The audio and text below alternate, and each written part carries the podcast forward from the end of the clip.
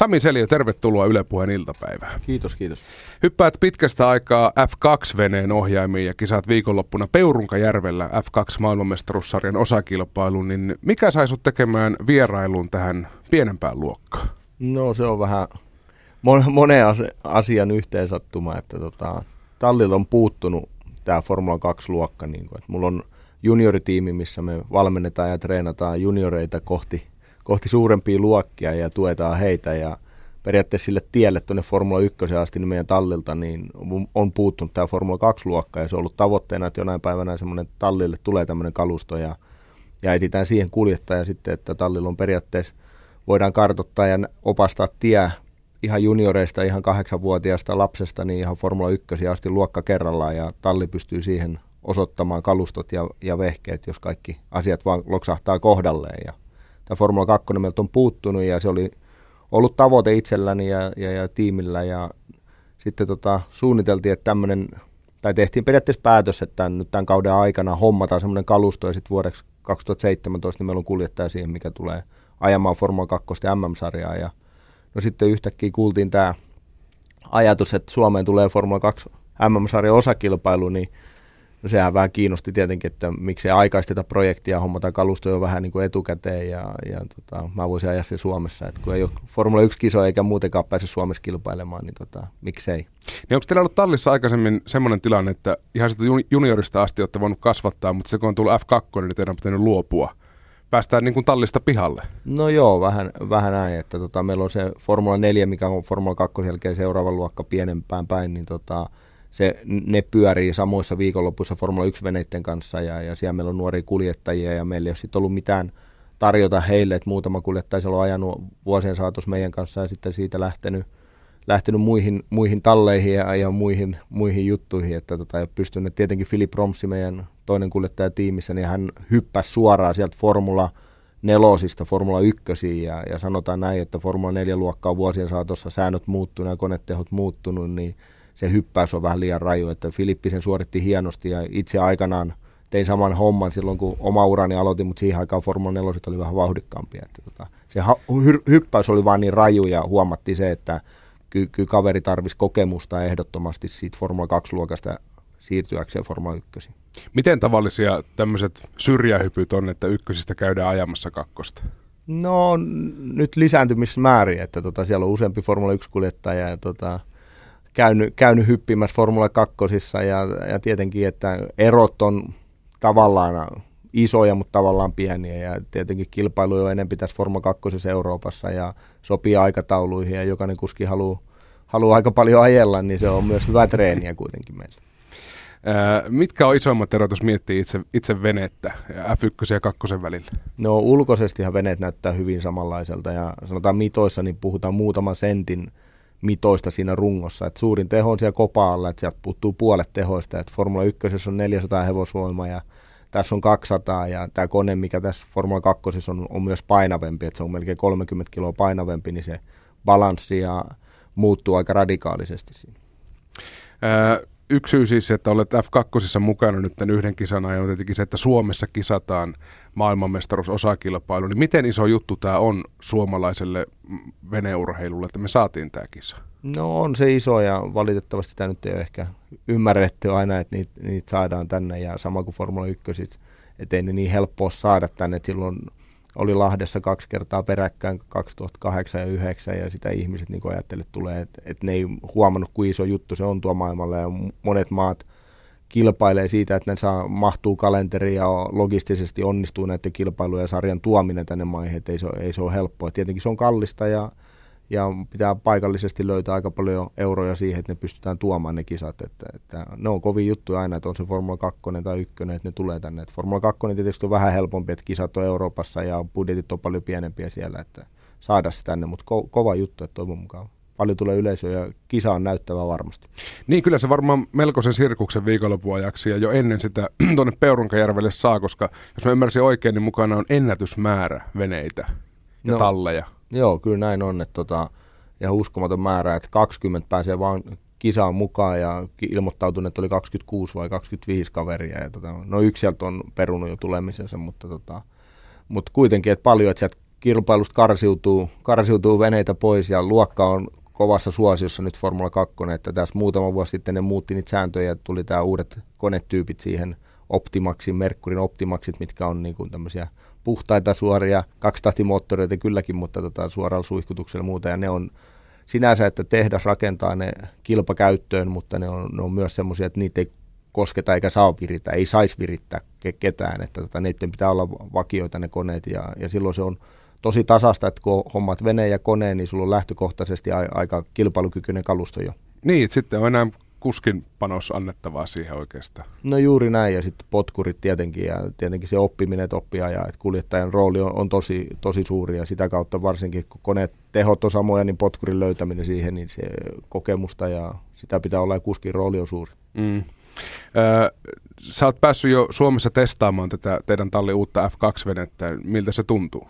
No vene tuntuu hyvälle, että niin kuin arvasinkin, että ja yksi syy, minkä takia ne haluttiin, että mä menen ajaa Formula 2 on sen takia, että kun me ollaan mukana tässä Papa, Papa venetehtaalla, millä mä ajan Formula 1, 1 veneellä, niin tota, heillä ei ole ollut kukaan tämmöinen, voiko sanoa huippukuljettaja nyt väheksymättä muita, niin tota, ajanut sitä, että ollut nuoria kaveria ja semmoisia kavereita, mitkä ei ehkä enää välttämättä on niiden kaikkein nopeimpia, mitkä on näitä kalustoja ostanut sieltä ja testannut sitä venettä, niin he, he, he ei saanut niinku tietoa siitä kalustosta, ja ne halusivat, että mä menen ajamaan, ja mä sanoin, että ei mulla ole kiinnostusta vaan testailla sitä, että haluaa ajaa kisaa sitten. Että nyt, se, nyt se tuli, että se mahdollisuus, että saadaan sitä kalustoa testattua ja annettu tietoa siitä kalustosta myös sinne tallille. Että Suomen testit meni aika, aika hyvin, että tota, kova tuuli oli käyty Jyväskylässä ajamassa, että kun haluttiin samanlaista järvivettä, mikä on siellä Peurungalla, niin ajettiin Jyväskylässä, että vesi on lähes samaa ja, ja tuntumaan, mutta tietenkin oli tosi puuskainen ja kova tuuli, että ei päästy ihan parhaasta testiä ajamassa, mutta sain tuntumaan veneestä ja vene on erittäin hyvä, että tietenkin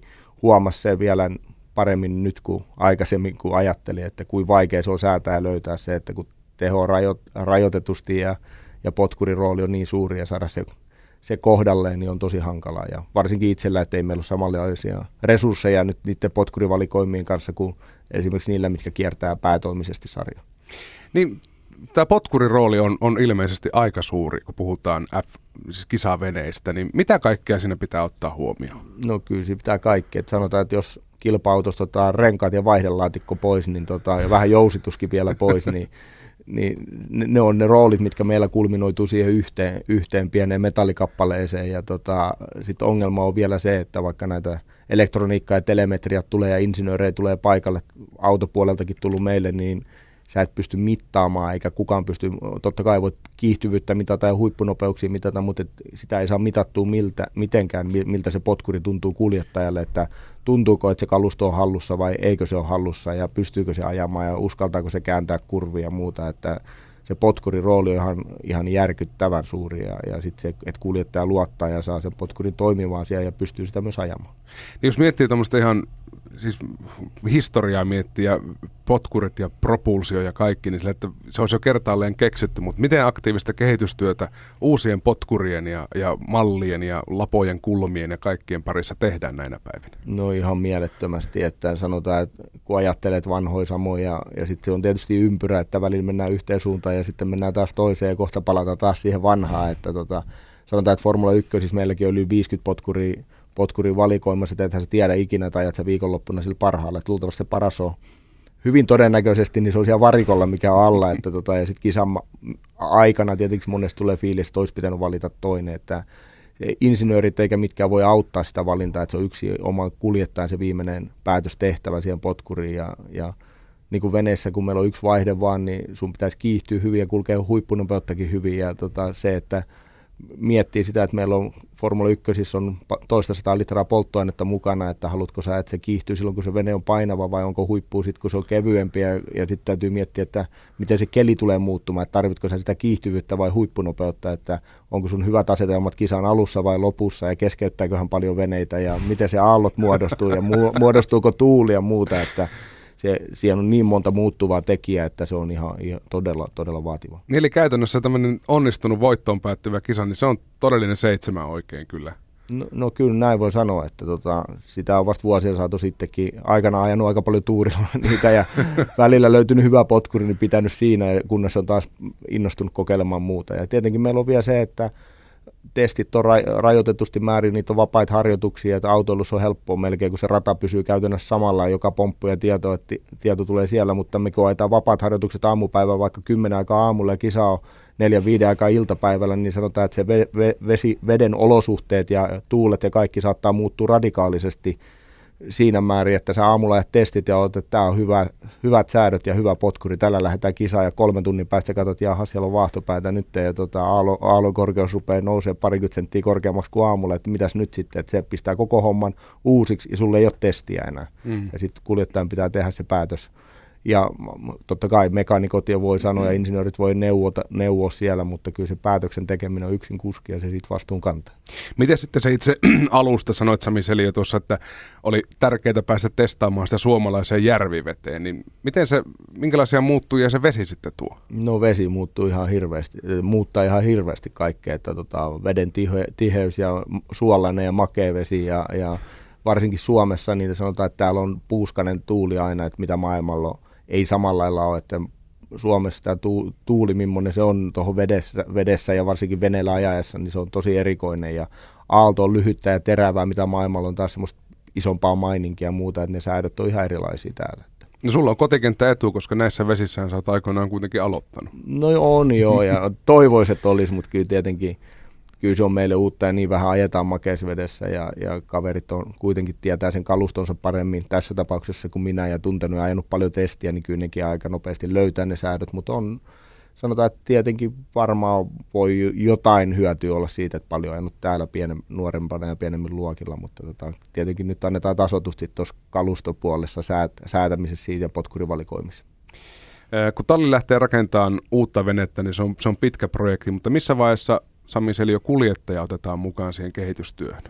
No mun rooli on tuo papalla semmoinen, että mä oon ihan alusta lähtien aina ja, ja Tallin kanssa suunnitellaan mittoja ja kuunnellaan mun, mun toimeita, että sieltä tulee muutama in, kehityspäällikkö siellä, mikä kehittää ja rakentaa niitä veneitä, niin tota, niillä on aina ideoita ja kokeilee jotain uutta, mutta totta kai kuunnellaan mua ja multa tulee se viimeinen käden tieto, että kyllähän ne osaa tietysti analysoida, kun on koko ikäisen lajin parissa ollut ja miltä se näyttää siellä rannalla ja miten se vene menee ja, ja mitä kello tykkää ja mikä saattaa auttaa, mutta meidän täytyy muistaa, että vene on aina vene, mutta mut samalla se on lentokone. Että tänä, näinä hetkillä tätä venettä niin ajetaan enempi ilman varassa kuin veden varassa, että meille niin kuin, se vene menee käytännössä katsoin lähestulkoon jo irti siitä vedestä koko ajan, että potkuri vaan vähän on vedessä ja vene vaan hipoo, että mutta käännöksissä pitää saada sinne veteen ja mennä, mennä ja sitten se on koko koko vene on niin kuin säädettävä siipi, että sä säädät sitä ilmaa siellä alla koko ajan niillä trimmeillä ja muuta, että se on kyllä todella monimutkaista. Eli niin sanotun perusveneilyn kanssa, vaikka olisi minkälainen ratti- ja pulpettivene, niin ei sillä hirveästi tekemistä ole enää sen kanssa sitten. No ei yhtään kyllä ole. Ja sitten se, tota, tietenkin autopuolessa on omat, omat konvervenkkinsä siellä ja ihmetellään, että siellä ajetaan, monesti haetaan downforce, että painetaan alaspäin, mutta veneellä sä et voi, että sulla pitää samaan aikaan, sulla on aerodynamiikka ja hydrodynamiikka, mitkä pitää ottaa huomioon siinä venettä suunnitellessa ja joka kierroksella se vene pitää saada alas, mutta se pitää saada pysymään vedessä, mutta kulkemaan mahdollisimman ylhäällä sieltä vedessä. Että se on niinku ristiriitaisia asioita, mitä siinä yritetään löytää ja ratkaisuja niin. Et kyllä siellä on ohjaamo täynnä käsiä sitten, kun tulee joku erikoistilanne. No on joo, ja kyllähän se kuljettaja tietenkin hallitsee sitä kaasupolkimella näiden rimmien ja hissien kanssa sitä venettä, mutta kyllä se niinku, mitä itsellä on kokemusta kilpautoilusta ja muuta, ja niin sanotaan, että on, on suuri ero siinä, että mikä se kuljettaa rooli. Totta kai kuljettaa aina viime kädessä kuljettaa, oli se laite mikä tahansa, mutta tässä on niitä muuttuvia tekijöitä on meillä on niin paljon, että, tota, että lähempänä rallia ehkä mennään rata-autoilu, jolla formula pitää saada rallia, niin se, se on vähän meidän, meidän homma.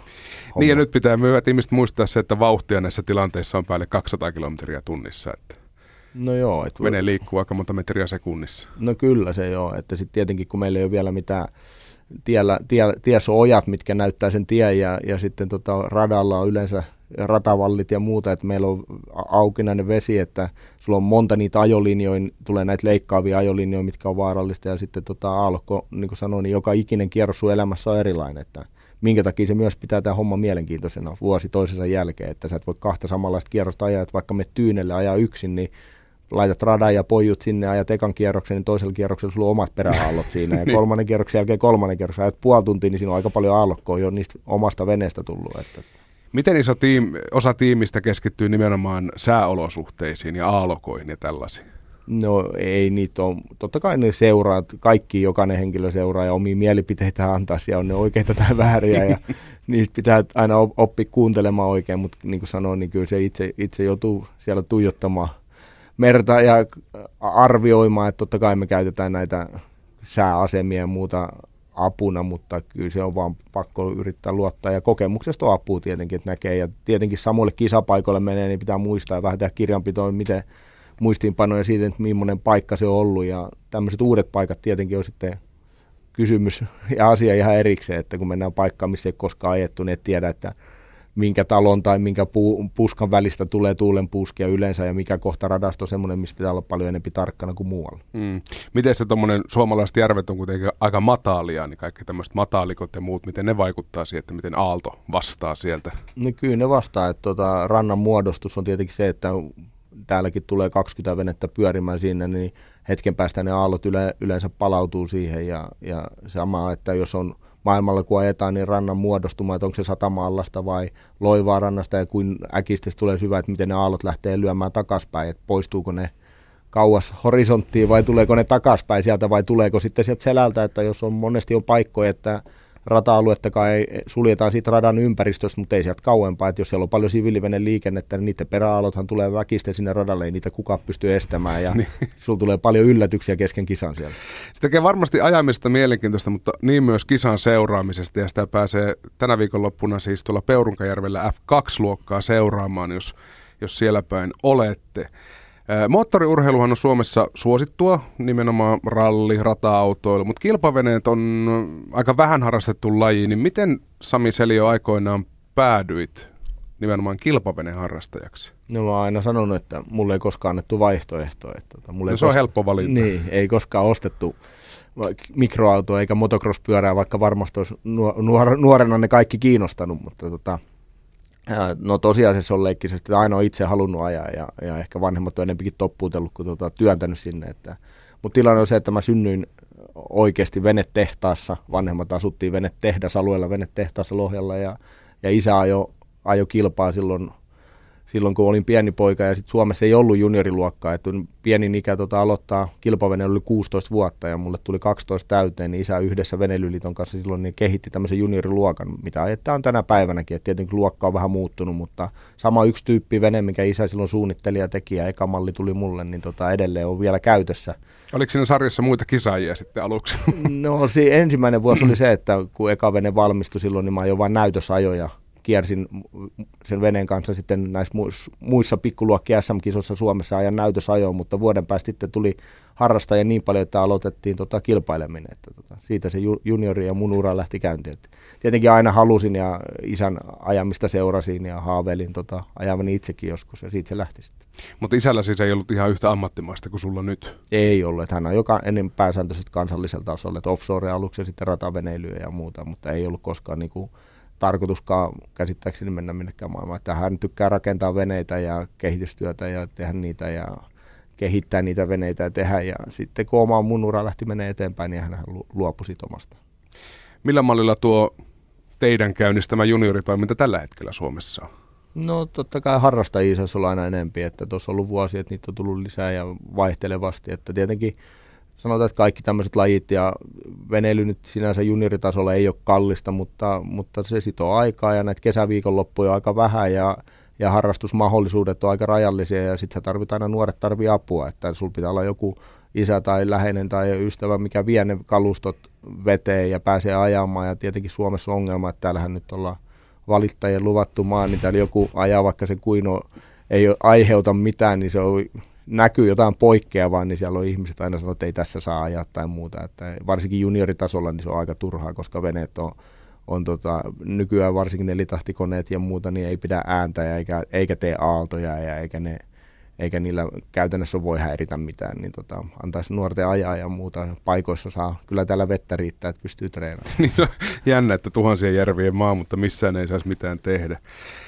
No miten, ehditäänkö me vielä nähdä kolmas suomalaiskuski sun ja Philip Romsin kanssa yhtä aikaa F1. Onko siellä nyt jotain lupaavia, nousevia kykyjä Suomessa? No kyllä suomalainen sanotaan moottoriurheilu yleisestikin niin taso Suomessa on kova, että kaikki aina kyselee meiltäkin, että miten, tai minulta, että miten se on mahdollista, että Suomi on iso maa, mutta vähän ihmisiä tuolla keskellä, keskellä pohjoisnapaa, niin kuin ne tuo etelässä sanoo, niin miten sieltä voi tulla noin kovin moottoriurheiluosaajia. Mä sanon, että ehkä se, että ne ketkä menee eteenpäin, niin ne tekee niin kovasti töitä sen takia ja tahto on niin kova ja sun pitää näyttää. Että meilläkin on se ongelma, että veneilyssä, että täällä on vielä jäät järvissä, kun Keski-Euroopassa jo testataan monta kuukautta ja, ja, ja, ja pystyvät valmistautumaan kauteen ynnä muuta. Että meillä hyvä huono tuuri lähtee toukokuussa tota, jäät järvestä ja siellä on jo ensimmäisiä kisoja Euroopassa. Että, tota, sanotaan, että ehkä se on vähän hankala harrastaa tätä lajia, mutta muutakin moottoriilua, että ne, ketkä haluaa mennä, niin, niin kova tahtotila on sitten ja,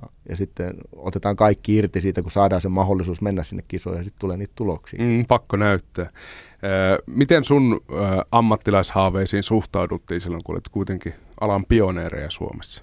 No tietenkin varmaan pidettiin utopistisena, että joskus sinne, mutta en, enhän mä koskaan semmoista pakoomasta tarvetta sanoa, että mä kahdeksanvuotiaana ekan kerran istunut Formula 1-veneessä, että silloin suomalainen ensimmäisen Formula 1 kuljettaja Arno Häkkisen vene oli tota, niin sanotusti talvisäilössä siellä meidän venetehtaassa Lohjalla ja siellä lukemattomia tunteja istuin siinä kuljettajan paikalla ja haaveilin, että joskus pääsisi tämmöistä kokeilemaan ja sitten myöhemmässä vaiheessa niin Pertti Patu Leppälä siirtyi raivas tiensä Formula 1, Formula 4 luokasta Suomesta ja ja Patu tota, meni sinne ja rupesi pärjäämään. Ja sitten kun Suomeen tuli 98 kisa, niin antoi mulle mahdollisuuden, että olisi mahdollisuus tallista ottaa paikka, ostaa paikka silloin tähän yhteen kisaan vaan. Ja tota, mä että tämä olisi se, että siihen kaikki likoo ja että saa sen unelman täytettyä, että on päässyt kerran ajamaan ja kokeilemaan semmoista Formula 1-venettä. Mutta niin se meni, että se, siitä se lähti, että ekaan kisaa ajamaan ja hyvä tulos siitä ja sitten askelee kerrallaan eteenpäin, että sieltä ei paluuta enää ollut. Mitä sen 98 kisan jälkeen käytännössä rupesi tapahtumaan sitten, kun maailmallakin nähtiin, että kato, täällä on tämmöinen Sami Suomesta? No tietenkin veneilyssä meillä ei ole semmoisia isoja manageritoimistoja eikä managereita eikä, eikä muuta, mitkä oli. Että kyllähän se itsestä oli paljon kiinni, että haluaa ja rupesi tekemään töitä sen eteen ja yritti haalia kavereita ja varsinkin sitä rahaa kasaa, että pystyisi, pystyisi jatkamaan. Että, mutta totta kai ne noteras sen ja, ja sittenhän mä sain vuonna 2000 kahden kauden jälkeen niin sain niin sanotun tallipaikan sieltä Johnsonin tehdastiimistä, mitä Hollannissa rakennettiin, mutta se oli vähän surullinen projekti sitten, että maailman vanhin moottori, perämoottoritehdas Jenkeissä meni konkurssiin ja, ja se oli yksityisrahoitteinen se projekti ja se oli vähän hankala ja vuosia meni siellä Hollannissa Johnsonin kanssa ja paljon tehtiin töitä ihan käsittämättömän määrän, mutta tulokset oli tosi vaatimattomia, että tota, kone oli erittäin epäluotettava ja, ja meni, että siinä hukattiin ehkä parhaita en nyt voi sanoa parhaita vuosia tietenkään, mutta monta vuotta siinä projektissa. Mm. Tietysti välillä tuli palkintopalli ja muuta, että näyt, pystyttiin näyttämään, mutta itse ei pystynyt näyttämään semmoista vakiintunutta vauhtia siellä ja päässyt kärjessä ajamaan. Että, tota, meni vuosia siinä ja vähän niin kuin hukkaa, mutta sitten siitä kerran, askel kerrallaan tehtiin töitä ja ainahan meillä on niin kuin tavallaan ollut oma tiimi jollain tavalla, että ollaan ollut yhdessä muiden tiimien ja muiden kanssa, mutta omalla porukalla ollaan täältä rahoitukset ja kaikki maailmalta sekä Suomesta haettu tähän ja porukka aika pieni, mikä tässä kuitenkin on niin kuin ydinryhmänä. Ja on niitä hyviä vuosia tullut Johnsonin jälkeen muun muassa kaksi maailmanmestaruutta, että ei nyt voi sillä lailla ajatella, että hukkaan meni. Mutta on mielenkiintoinen, äh, mielenkiintoinen tämä sun persona siinä mielessä. Mua mietittää, että onko se niin kuin, tai olitko ja ootko vielä jotenkin koukussa vauhtiin? Toisaalta joo, on, varsinkin veneessä, että onhan se vauhti kiehtova siellä ja se ajaminen sillä, että kun se on se niin vaativaa se ajaminen ja ja kierros, jokainen kierros, niin kuin on sanonut, niin on erilainen ja muuta, että se on kyllä ihan uskomaton fiilis ajaa ja, ja onnistuu niissä kierroksissa ja sitten kun luulee, että on täydellinen kierros tullut, niin huomaa hetken päästä, että ei se ollut lähelläkään täydellistä ja, ja rupeaa oppimaan sitä säätämistä ja ajamista. Joka kerta opit lisää siitä ja varsinkin kalustosta ja koneista, ne muuttuu koko ajan, niin opit lisää, niin kyllä se, se vauhti siellä kautta kiinnostaa, mutta totta kai en mä nyt sillä tavalla vauhtia, että mä haluan niitä hakea joka paikasta sitä vauhtia. Että kyllä tässä on ikää tullut jo sen verran, että vähän, vähän himmailee tuohon muutenkin, ja eikä ole aina välttämättä niin kiire, eikä semmoista näyttämisen tarvetta, eikä mitään typeryyksiä, niin ei tule juurikaan tehty. No, mutta pystytkö sä nauttimaan enää vaikka ihan pelkästään soutelusta? No joo, mutta on niin laiska luonne, että jos joku muu soutaa. tota, et, ei, totta kai kyllä sitä, tietenkin ikää tulee lisää niin paljon enempi ja perhettä tulee lapsia ja muuta, niin aina rupeaa automaattisesti kettiin vähän rauhallisempia hommia. Mm. Sun kyydissä on istunut myös automiehiä, muun muassa Mika Häkkinen ja Lewis Hamilton. Niin miten nämä herrat on rundin jälkeen kommentoinut sitä, miltä 200 kilometriä tuntuu veden päällä? No se on ollut mukavaa tietenkin näitä herroja tota, kyydittää ja monia muita kova, kovia autoja ja rattimiehiä ja eri lajeista niitä, mutta niin, tota, ne on ollut todella yllättyneitä ja sanoo, että ihan käsittämättömän vaikealta tuntuu ja muuta, että tietenkin teknisesti kalusto näyttää yksinkertaiselta verrattuna, verrattuna Formula 1-autoon, mutta ja niiden suorituskyvyt on ihan älyttömän huimia, mutta se, että miten vedes mennään, niin eihän ne ymmärrä sitä kääntyvyyttä, että miten se voi kääntyä. Ja nimenomaan se, että joka ikinen metri ja kierros on erilainen, että, ja paljon se kuljettajan rooli siinä on tehtävä sitä autossa, kun ne ajaa, niin kaverit pitää kaasun pohjassa ja suoran mitta ratkaisee, koska jarrutetaan ja ja tota, ei siinä suoralla oikein tapahdu mitään, ei sun tarvitse säätää eikä muuta, että saat naputteluvaihteet paljon ja pidetään kaasu vaan pohjassa. Ja tietenkin sitten kurvit ja radan muodothan tekee siitä haastavaa, että uskaltaako vetää vai eikö uskalla, mutta nykyään ne on kuulemma hyvin pitkälti, niin insinöörit kertoo, että miten sillä ne näkee sieltä heti, että voiko vetää vielä vai eikö, eikö voi vetää. Ja, ja kertoo, miten kuljettajan pitää tehdä, että sitä ei taas venepuolessa ole, että kukaan ei voi insinööri tulla sanomaan, että miksi, miksi sä ajot tällä kierroksella näin ja toisella noin, että kun ne ei pysty näkemään aaltoa eikä tuntemaan tuulen puuskia eikä muuta, että sitä ei pysty mittaamaan eikä sanomaan. Että autopuolella on kuulemma paljon helpompaa, että ne sanoo, että sä jarrutut puoli metriä liian myöhään tai puoli metriä liian aikaisin, mutta veneessä ei kukaan pysty tämmöistä vastaavallista tietoa tulla sanoa, että miksi sun kaasupolin kävi millisekunnin ylhäällä tuossa kohtaa, että ne on tullut sanomaan, mutta sitten on sanottu, että niin, siinä oli joku aalto tai hyppy, että niin. se, oli, se oli tämmöinen, että sille, sille ei voi mitään. Niin, radan profiili on täysin mahdoton piirtää. Kyllä. Siinä mielessä. Joo. Kuinka paljon saat tietoa sitten moottorin toiminnasta tallilta? Onko teillä samanlainen systeemi kuin F1-autoissa, että tiedetään tasan tarkkaan, missä mennään? No ei ihan niin pitkälle haettu. Tietenkin sanotaan, että Formula 1-veneessä niin tämä tekniikka on aika vanhaa, millä ajetaan näillä koneilla, että ne on vanhaa tekniikkaa, mutta totta kai meillä on telemetriat siellä ja kertoo ja, ja sanotaan, että mä oon itse ottanut aina paljon osaa tähän moottoripuoleen ja ymmärrän ja näen, että siinä on hyötyä, että kun jotain tulee, niin sä tunnet ja pystyt auttamaan siellä koneen rakentamiseen ja säätämään, että tämä osa-alue, minne me halutaan vähän paremmin ja toi ei ole ehkä niin, niin tärkeää. Ja sitten jos varsinkin tulee jotain vikoja, niin pystyt heti antamaan informaatiota mekanikolle, että mistä kannattaa sitä vikaa, vikaa etsiä, tai mä epäilen, että on tota, tämmöinen tämmöinen vika tai toi ja toi osa ei nyt toimi, niin lähtee eteen, etsimään sitä, että kun ei, ei ne telemetriat eikä ne kerro aina kaikista sähköviosta tai muusta, että me ei, se on vähän suppeempi, mutta ne johtuu ihan siitä, että tota, ne on erittäin kalliita ne järjestelmät ja sanotaan vaikka se ei raha kysymys olisikaan, niin sanotaan, että pannaan tuo Formula 1 auto pyörimään pari kerrosta suolaveteen tuossa, niin katsotaan, katsotaan, että paljon siellä kauan se toimii, että mä epäilen, että ei kovin monta metriä mene, että on joku korroosio jossain ja joku muuta, että tietotekniikka ja tuo merivesi ja tuommoiset meidän pärskeet ja riski joutuu veteen varaan, niin se on, tota, ne ei oikein sovi yhteen. Mutta siinä mielessä F1-luokassakin tuntuu olevan tämmöistä tietyllä tavalla jokkishenkeä, että kun tullaan varikolle, niin kypärälakki päästä ja mennään itse säätämään konetta ja kaveriksi siihen, eikä niin kuin ehkä F1 autopuolella, että kypärälläkin päästään jonnekin motorhomeen juomaan vissyä. No joo, on, se, on siellä vähän, mutta kyllä on, totta kai se on mennyt lähemmäs sitä, että kuljettajat ei enää ota, ota osaa siihen puoleen, mutta riippuu tietenkin itse, kun sitä on aina tehnyt, niin menee sinne sorkkimaan vaikka ne haluaa ja ky- kyselemään vähintään tyhmiä siellä aina, aina haluaa tietää, ja, että mikä on ja olla kartalla siinä, mutta tota, kyllä se on venepuolella myös mennyt siihen, että onhan siellä ollut, vaan tietenkin kun on kiire ja muuta ja meillä on pienempi organisaatio jo paljon ja kaverit. Ja sitten kun itse tietää, niin helpompi välillä osa- osallistua siihen hommaan, mutta ky- kyllä se ykkösissä on mennyt, että kakkosissa tietenkin siellä nyt vähempi tarvii tehdä, että koneet on niin luotet- pitäisi olla niin luotettavia ja muuta, että siellä niin niitä ongelmia ei tule, että siellä ei paljon tarvitse samassa määrin työkaluihin kenenkään koske kuin Formula 1. Ei tarvitse näppejä rasvata. Ei. Sami Selio täytit viime kuussa 41 vuotta. Miten pitkään aiot vielä jatkaa kilpailemista?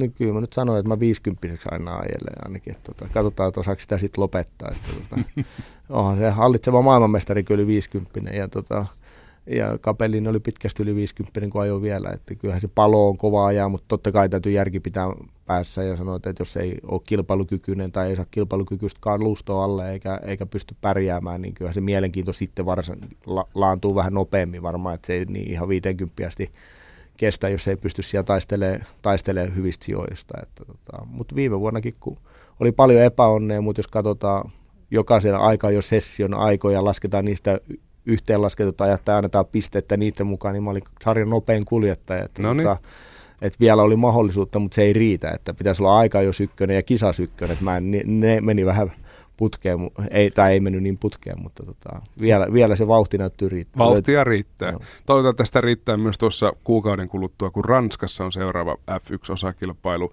Mutta sitä ennen tsemppiä Peurungalle, toivottavasti F2 tulee menestystä ja kiitos kun pääsit Sami käymään. Kiitos.